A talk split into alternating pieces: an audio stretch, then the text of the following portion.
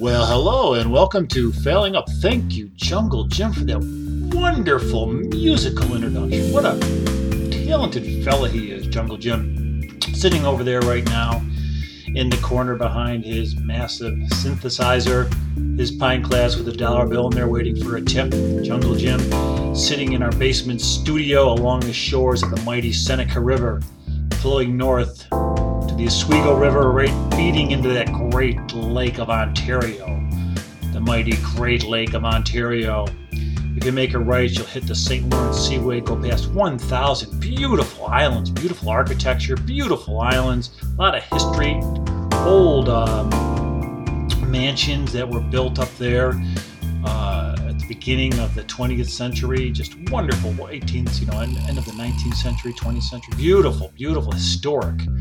Keep going on that St. Lawrence Seaway. You're going to pop right out on the Atlantic Ocean. You're going to go right through Quebec, by Quebec, which is really nice.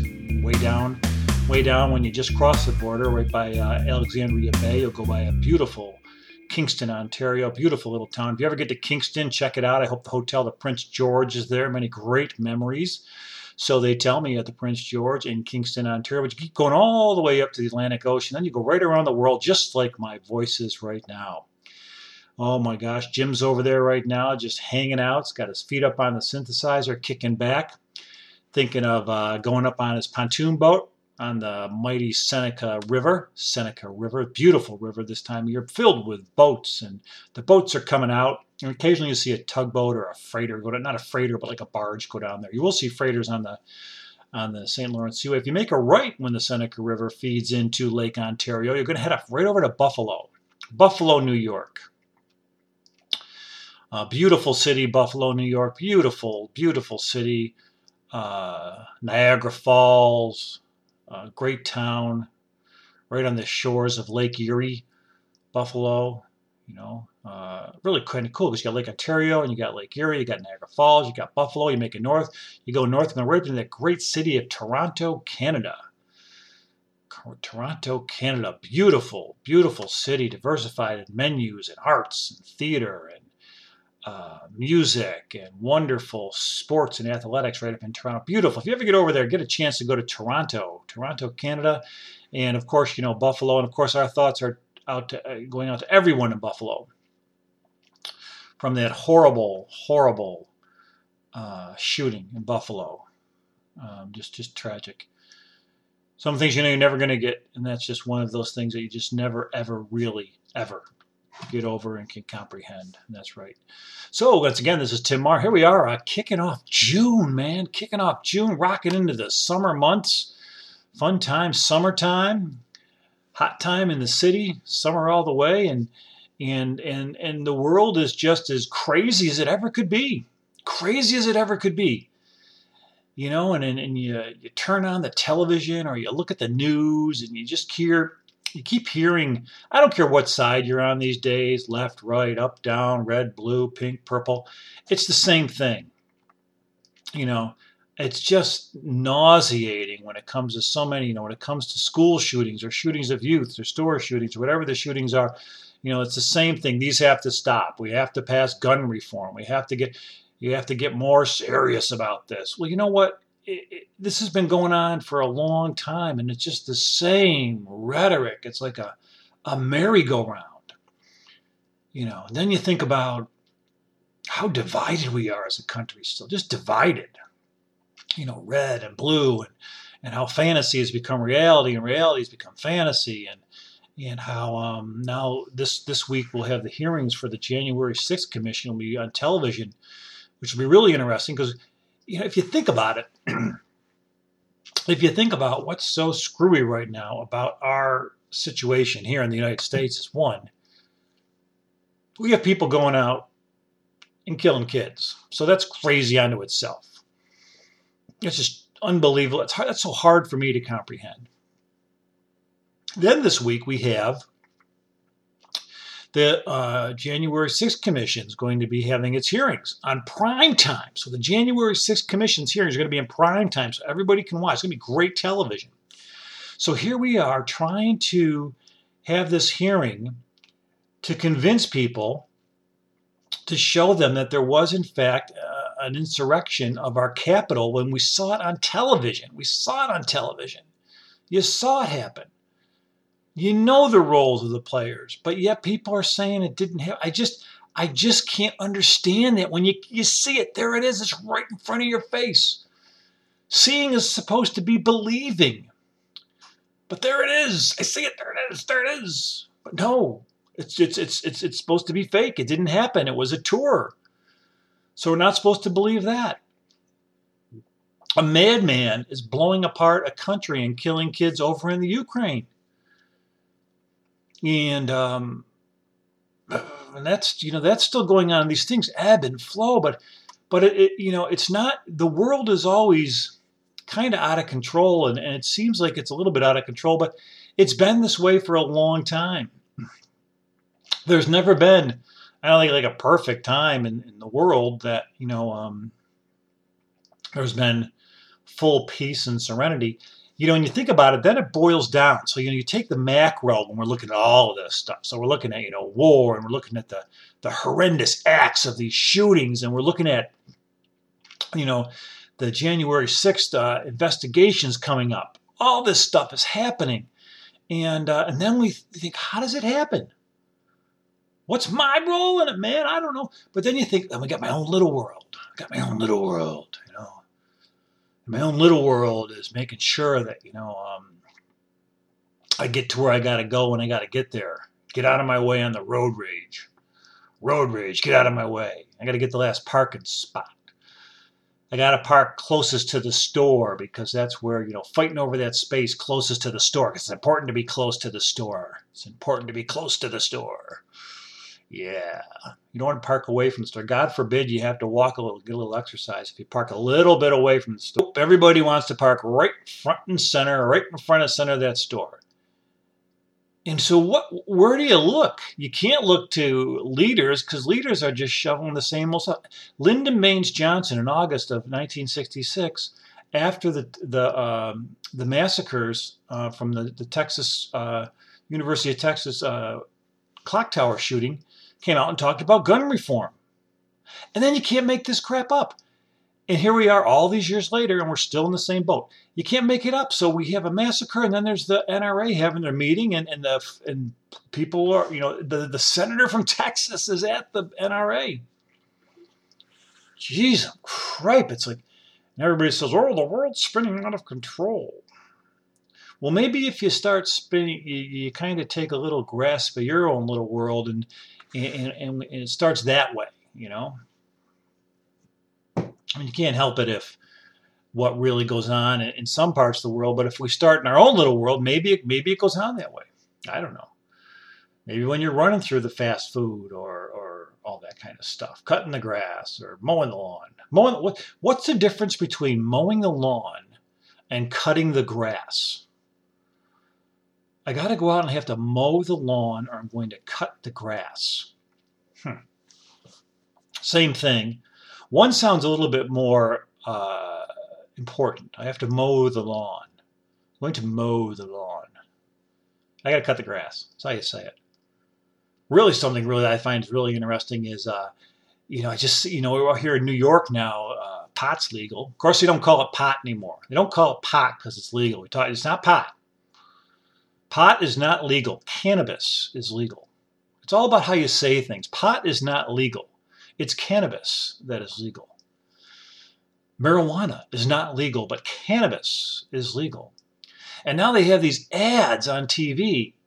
You know, they, they, they have the ads for drunken driving when uh, the driver's in the bar and they get a little tips. They're, they're drunk.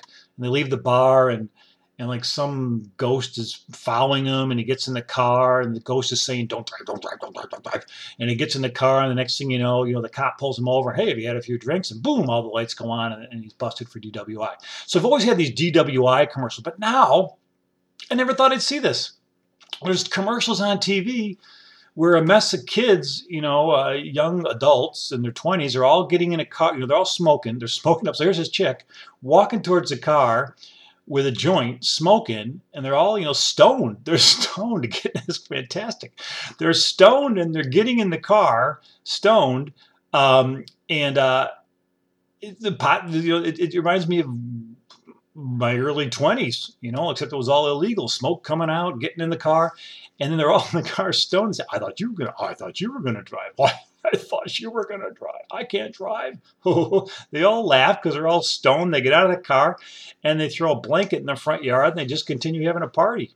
That's how it used to be. It's that way, but now it's a commercial. Don't drive if you've uh, smoked cannabis, not pot, but cannabis. Don't drive if you smoke. What cannabis? What if all these people who were arrested for pot? You know, oh my God. Now it's legal. Now they have, they have don't drive stoned. I can't believe it. Please don't drive stoned. But it's not pot, it's cannabis. Because that gives, you know, we're going to mow the lawn. We're going to allow you to have cannabis. We're going to search for answers. We're going to search for answers. That's what you hear. We're going to search for answers. In the midst of massacres and we're going to we're going to search for an answer. We've had enough of this. This cannot happen again. You know what gets me? They say somebody says this cannot happen again, then it happens again. This cannot happen again, then it happens again.